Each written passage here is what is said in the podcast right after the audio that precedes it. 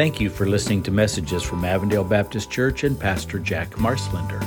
This message is from the series Jesus in the Gospel of Luke and was preached on April 30th, 2023. And I do want to thank our children. You did an excellent job of leading us in worship while you worshiped. And that's one of the things that we like seeing in our church. Not only are they leading us, but they're learning how to lead in the future while they worship. And that's a good thing.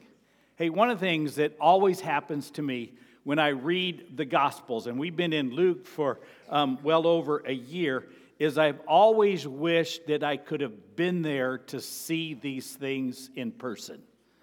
I mean, I would have loved to have been just part of the crowd to see how the feeding of the 5,000 worked. That's always been one of my favorites. Especially, I would have loved to sit in the crowd and listen as Jesus preached the Sermon on the Mount. I would have loved to be with Jesus in the upper room as he participated in the Passover meal and instituted the Lord's Supper. And then again to be with the disciples when Jesus appeared after the resurrection. Today we get to a continued story of Jesus teaching in the temple, and it occurred right after, as we saw last week, right after he cleansed the temple, overturning tables, kicking out merchants to make the temple a place of prayer and a place of teaching rather than a religious marketplace. And though I wasn't there, I always appreciate those movies that do their best to imagine how it might be.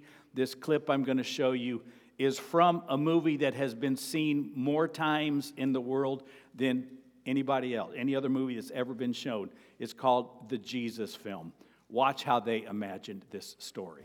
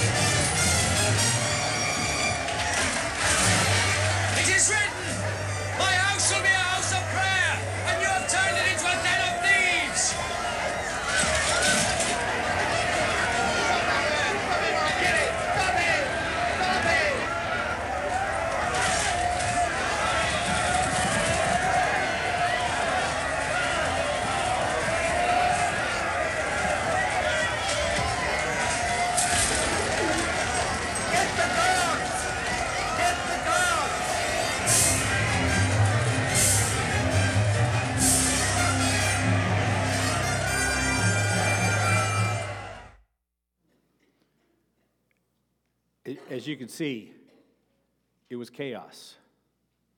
But then Jesus used the temple the way it was designed, as a place to teach people, as a place to pray. And while he was teaching, as we saw last week, because this is kind of part two of the same passage, while he was teaching, Jewish leaders came and they questioned his authority to do these things. They questioned his understanding of truth. They did all they could, these enemies did, to turn the crowd against him. They argued with him, and they asked ridiculous questions. They were constantly, as we'll see again this week, outwitted by Jesus. Now, I told you this last week, but I want to remind you this. You're not going to win an argument against Jesus. It just isn't going to happen. You believing you could win an argument against Jesus is like me believing I could beat Devin Booker in a game of 1-on-1 basketball. It isn't going to happen. I could beat Jeremy. I might be able to beat Logan if he keeps shooting three-pointers. But I'm not going to beat Devin Booker. Listen, you're not going to be able to outwit Jesus. So instead, learn from him. And that's why we're spending so much time in the Gospel of Luke. Because I really want you to know who Jesus is. I want you to know what he taught. He gave us the how to live. And I want us to know that. So we're going to read of a couple of more attempts as people tried to win a point or two against Jesus. They lost, but we can learn from his response. And so our text is in Luke chapter 20, beginning with verse 20. Let's stand together and then listen as we read this. This is Luke chapter 20, beginning with verse 20. Keeping a close watch on him, they sent spies who pretended to be sincere. They hoped to catch Jesus in something he said so that they might hand him over to the power and authority of the governor. So the spies questioned him. Teacher, we know that you speak and teach what is right, and that you do not show partiality, but teach the way of God in accordance with the truth. Is it right for us to pay taxes to Caesar or not? He saw through their duplicity and said to them, show me a denarius, whose image and inscriptions are on it. Caesar's, they replied. And he said to them, then give back to Caesar what is Caesar's, and to God what is God's. And they were unable to trap him in what he had said there in public, and astonished by his answers, they became silent. Some of the Sadducees, who say there is no resurrection, came to Jesus with a question. Teacher, they said, Moses wrote for us that if a man's brother dies and leaves a wife but no children, the man must marry the widow and raise up offspring for his brother. Now there were 7 brothers. The first one married a woman and died childless. The second, and then the third married her. And in the same way, the 7 died, leaving no children. Finally, the woman died too. Now then, at the resurrection, whose wife will she be, since the 7 were married to her? And Jesus replied, the people of this age marry and are given in marriage. But those who are considered worthy of taking part in the age to come and in the resurrection from the dead will neither marry nor be given in marriage, and they can no longer die, for they are like the angels. They are God's children, since they are children of the resurrection.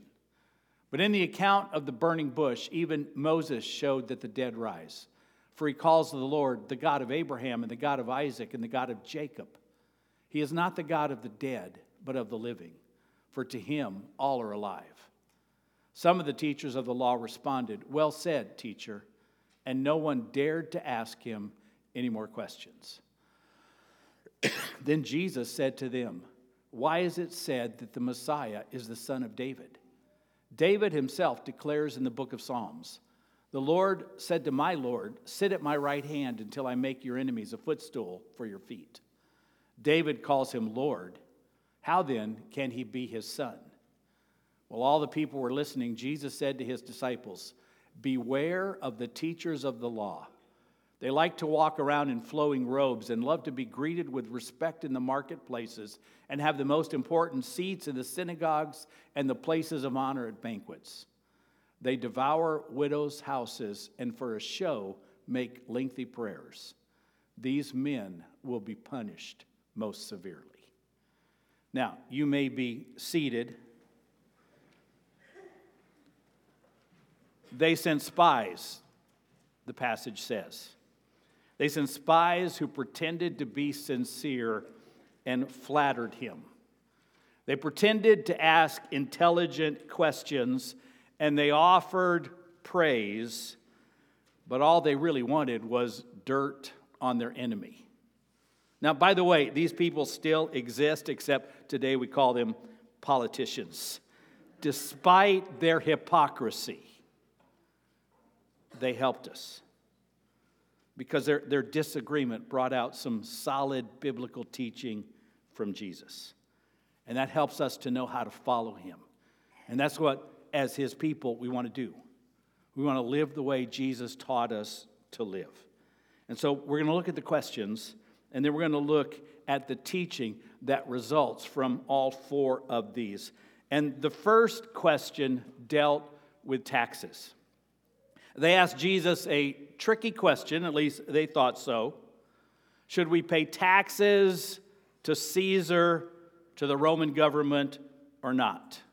And here's their thinking. If he said, yes, pay taxes, then he would have offended all the Jews, because all the Jews hated to pay taxes to a foreign government. And so they thought, if he says yes, we got him, and the people will hate him.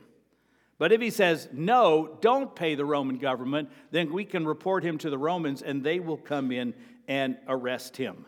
They were, as they asked these questions, they're kind of behind the scenes giving each other high fives. We got him. We got him. We got him. No matter what he says, we've got him. But Jesus outsmarted them. Hey, show me a coin.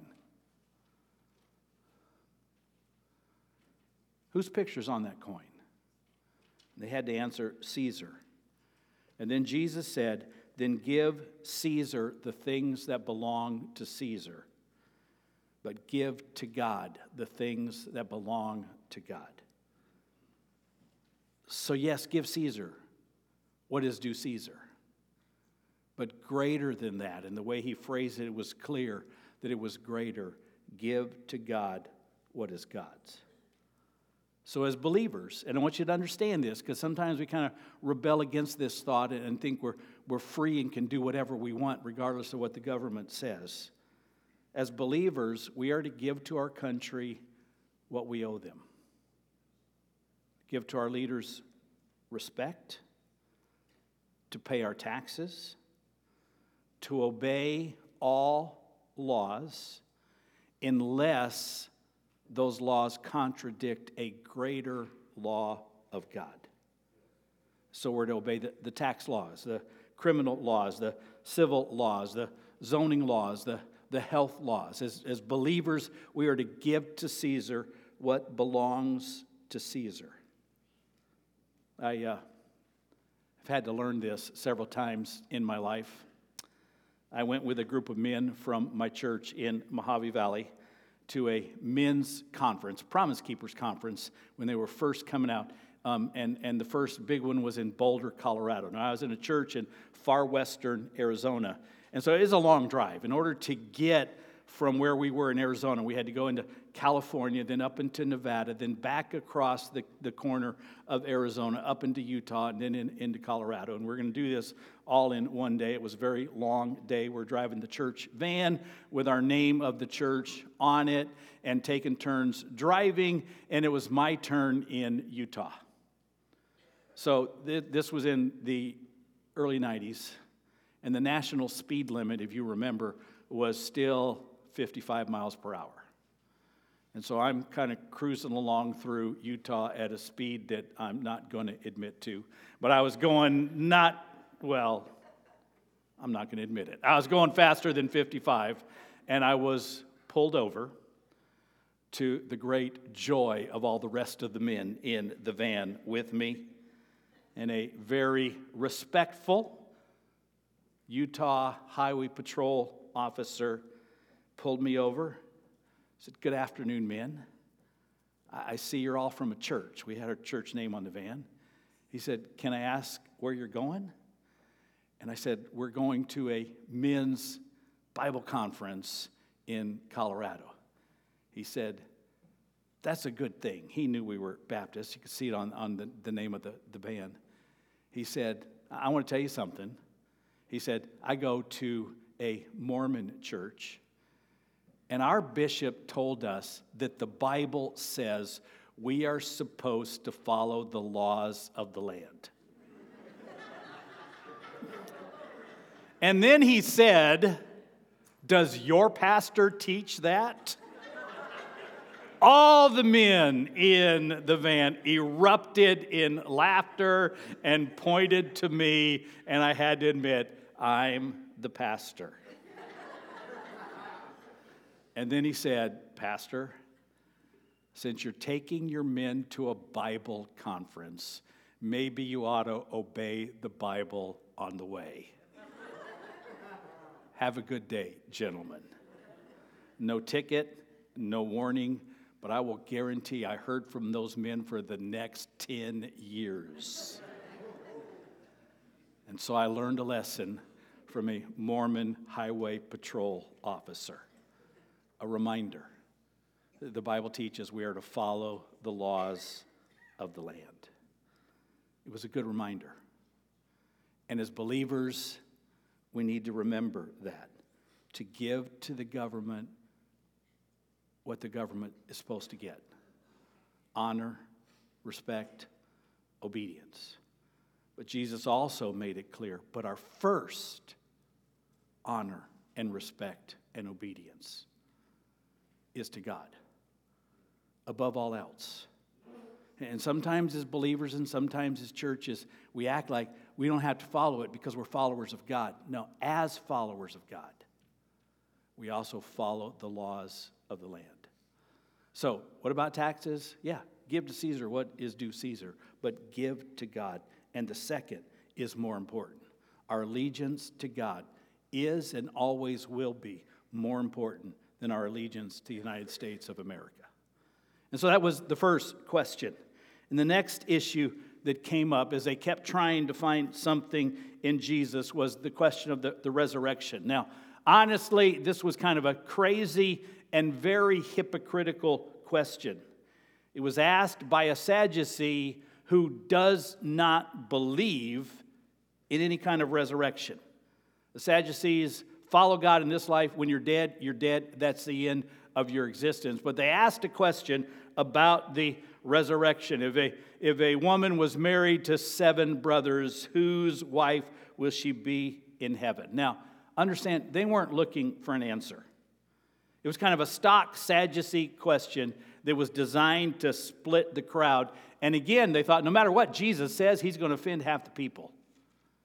If he says, you're wrong because there is no resurrection, then he was going to offend all the Pharisees who probably made up the majority.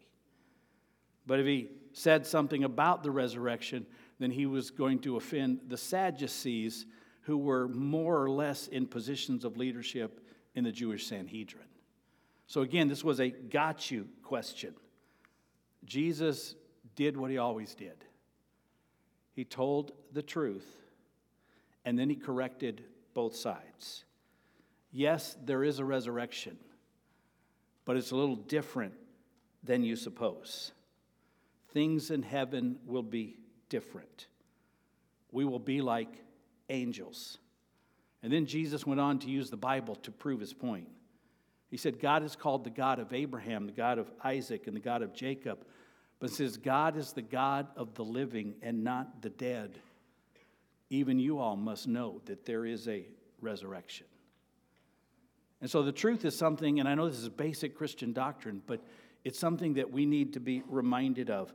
There is a resurrection. At our death or at the return of Jesus, whichever comes first, believers will be resurrected and we will begin eternal life, life without end. We will experience life with no decay, with no growing old, with no cancer, with no heart disease, with no dementia, with no war, with no hatred, with no racism, with no anger, without any fear of addiction, and no more temptations. It will be different, Jesus said, because we've never been in a perfect world. But it will be beautiful, and it will be real. As I've often told you, and I told my Wednesday night class again, don't think of heaven as a bunch of ghosts hanging out on a cloud. It'll be a real place. It'll be a real place. With all the good and the joy and the love and the laughter and the life of earth. But without any of the pain, any of the misery. We will all be forever in the prime of life. And I look forward to that. I'm a little bit past the prime of life. I've lost hair color, I've put on pounds, I don't have the muscle ability that I used to. I groan when I get up and sometimes even when I sit down. I think my hearing is going a little wonky, so If you have a high-pitched voice and you talk to me, maybe I'm ignoring you. Maybe I just didn't hear you. I mean, things change as you get old. But in heaven, once again, we will be in the prime of life. It's real. It's real. And as believers, we need to remind ourselves. Because life on this earth often gets tough. And we have issues and challenges and hard days and hard months and hard years. But this is not all there is, Jesus said. It'll be different. But it'll be real. And so taxes, give to Caesar, but give to God. Resurrection, yes, there will be, but it'll be different than anything we've ever experienced. And then that kind of shut up the crowd. They saw that Jesus was smarter than they were. He knew the Bible better than they did. He was able to explain better than they were. And so Jesus himself brings up the next issue, and it's about the Messiah. The Bible says, he told them, that the Messiah is David's son, but David himself calls him Lord. So how can the Messiah be both David's son and David's Lord? Those of you that have sons, do you call your sons Lord? Daniel, is it Lord Malachi? Noah, is it Lord Everett? You got three Lords, and Wyatt, and Arkin. Yeah, they like to think so. But I don't think I've ever heard that from you.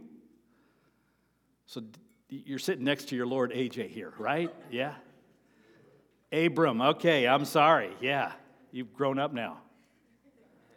And you're the boss. No, you're not. No, you're not. You just think you are. You understand his argument. Listen, if the Messiah is David's son, but David called him Lord, what is the answer? Jesus is both. He is a descendant, a son of David, but he is also the Son of God.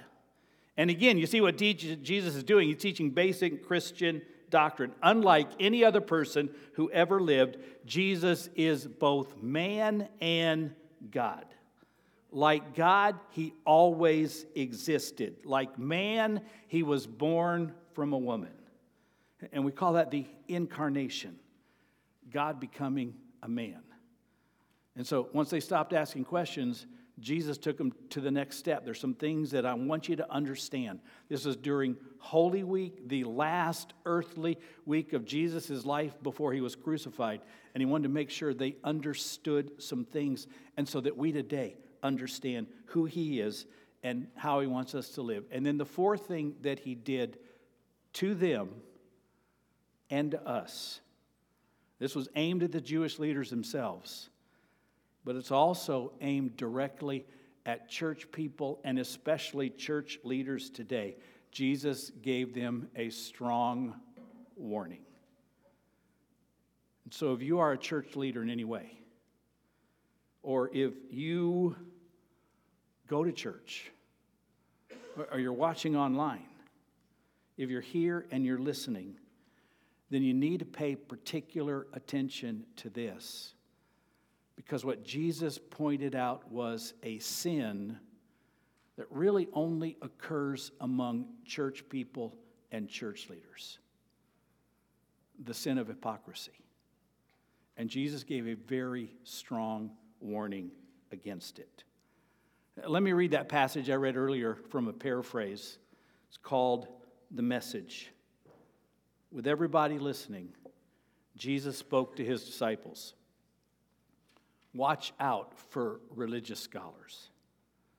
They love to walk around in academic gowns, preen in the radiance of public flattery, bask in prominent positions, sit at the head table of every church function. And all the time they are exploiting the weak and the helpless. The longer the prayers, the worse they get. But they'll pay for it in the end. Jesus was making a very strong warning to religious people, warning about hypocrisy.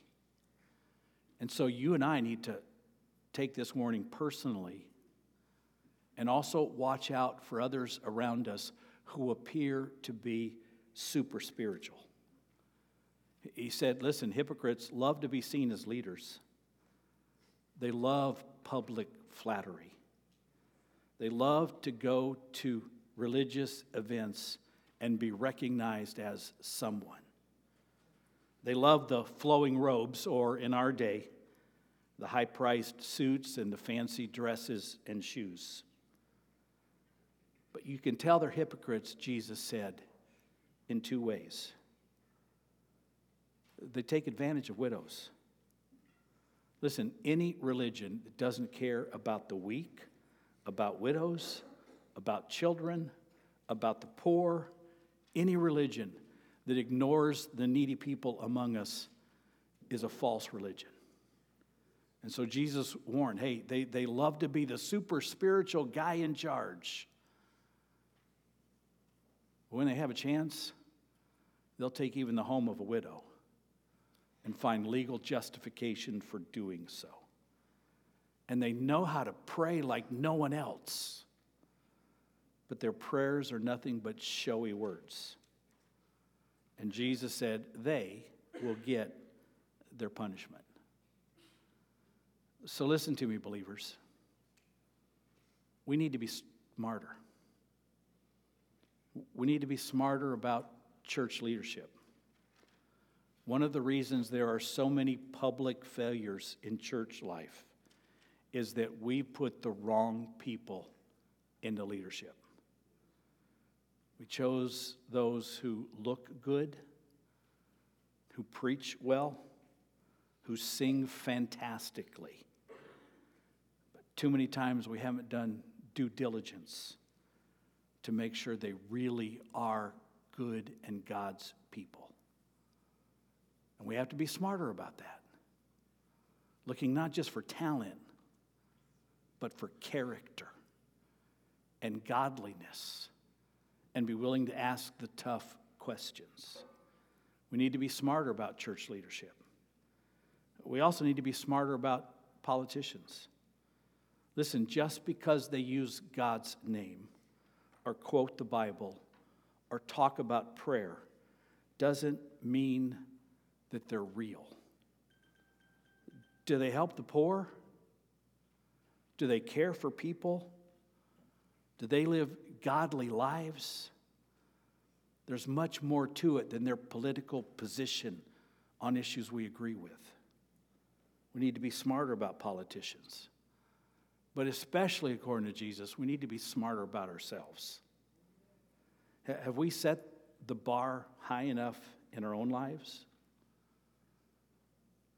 Are we more than churchgoers? Are we real disciples? Are we living a life shows we care for the widows, the orphans, the seniors, the sick, the hurting, the dying, the hungry, those with special needs, those who are homeless? Because any religion that ignores those things and any disciple that ignores those things is hypocritical. And so we need to take a good, hard look at me. How am I living? Because after all was said and done, and everybody tried to trick Jesus and he was done, he looked us in the eye. Hey, religious leaders. Hey, church leaders. Hey, Jewish Sanhedrin. Hey, Sadducees, Pharisees, and Baptists. What about you? What about us? So what is your response? And we covered in quick fashion a lot of topics today. What is it that Jesus wants us to do as we learn from him and as we focus on and as we respond to him? I want to give you four things that will help you live a Christian life based on this passage. Number one, as you focus on responding to Jesus, obey and respect the government in all things, unless what they tell you to do is in clear contradiction to God's word. Obey and respect the government. There are a lot of people in government that we don't agree with. We still honor and respect them. There are a lot of people in government who don't have the same values that we do. We're still to honor and respect them. And we're to obey the laws of the government, even when we think they may be wrong, unless they're in clear contradiction to God's word. If they give us zoning laws, we'll follow them. If they tell us to stop preaching the gospel, we'll defy them. Because preaching the gospel and making disciples is clearly biblical. Having a safe building is a right of government. So obey, respect, honor the government in all things,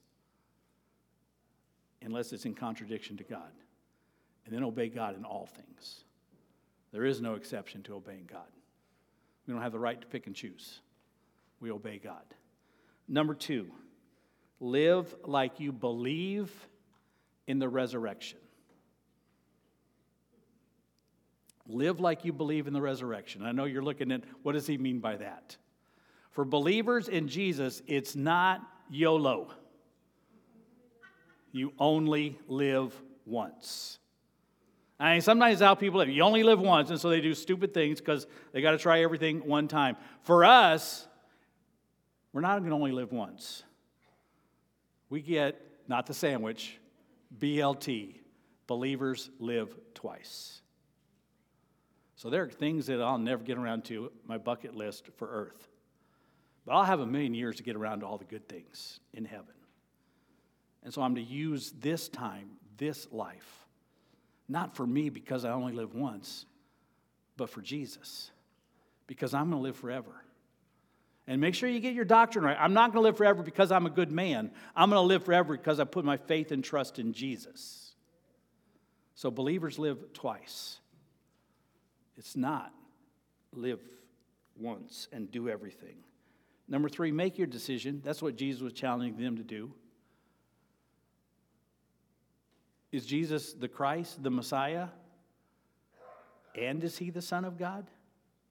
The Jews were having a hard time getting their mind around it. Jesus made it clear. Yes, I'm a man, and you're seeing me here in my physical being, but I'm also God.